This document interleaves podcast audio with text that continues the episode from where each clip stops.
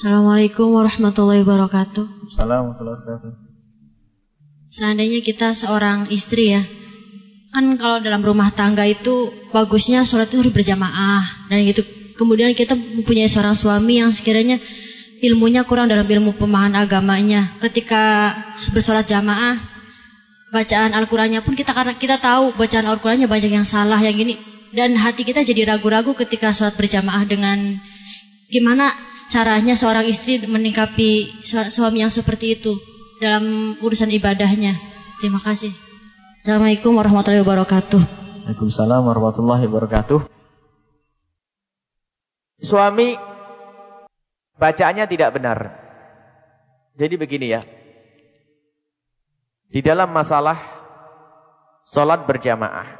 Menurut pendapat yang dikukuhkan di dalam madhab Imam Syafi'i radhiyallahu anhu bahwa kalau ada seorang imam bacaan Fatihahnya enggak karu-karuan maka bagi makmumnya tidak boleh ngikut. Termasuk menurut madhab Syafi'i yang dikukuhkan nomor satu, kalau ada seorang imam tidak membaca Bismillahirrahmanirrahim, maka tidak sah bagi makmum untuk mengikutinya. Lah ini pendapat nomor satu. Berat tapi. Pendapat yang kedua, ini pendapat yang juga diamalkan. Menurut madhab Imam Syafi'i dan pendapat ini juga tergolong kuat. Bunyinya begini. Al-ibrah bi'tiqatil imam ila bi'tiqatil makmum. Maknanya begini. Kalau asalkan sholat itu sah menurut imam itu sendiri. Misalnya bacaan fatihahnya enggak karu-karuan. Haf jadi ka. Al-kam misalnya. Tapi karena memang bisanya seperti itu. Kalau dia sholat sah atau tidak? Sah. Karena sholatnya sah, maka siapa pun boleh mengikutinya. Jadi anda tidak usah ragu. Ini pendapat yang kedua. Ya, pendapat yang kedua, asalkan memang dia tidak sengaja menyalah-nyalahkan diri, sudah belajar. Ini memang terjadi seorang kori. Na'udzubillah, semoga Allah menjauhkan kita dari kesombongan. Ada seorang hafidhoh Al-Quran, perempuan hafal Al-Quran. Ya karena kebodoh-doh-dohannya, dia tidak mau jadi makmum sepanjang hidupnya. Merasa dia kiroahnya paling bagus. Innalillah. Jadi ini, karena kebodohannya itu selalu memisah. Setiap yang jadi imam selain dia itu langsung sholat sendiri. Subhanallah. Orang bodoh kok kelewatan ya? Itu bodoh kelewatan dan kita melihat. Diingatkan tidak bisa. Kenapa? Enggak boleh saya ngikut dia. Tidak tahu apa karena kesombongannya. Ikut jamaah keutamaan. Mentang-mentang dia korek hafal Al-Quran. Cara bacaannya bagus, juara. Jadi kalau ada imam orang lain nggak mau sholat. Nah ini karena bodohnya dia. Sementara Islam itu sederhana. Yang jadi imam, imam. Imam tidak harus hafal Al-Quran. Biasanya orang yang disepuhkan, orang lebih fakih, lebih punya ilmu. Intinya makhrajnya keluar benar semuanya. Bahkan kalau seandainya kita menemukan satu imam kok bacaannya belepotan. Asalkan dia tidak disengaja. Kita ngikut di belakangnya pun sah.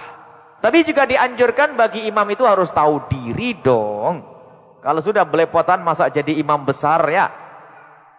Jadi imam di masjid gede orang pada ngedumel. Tapi masalah sah, sah saja.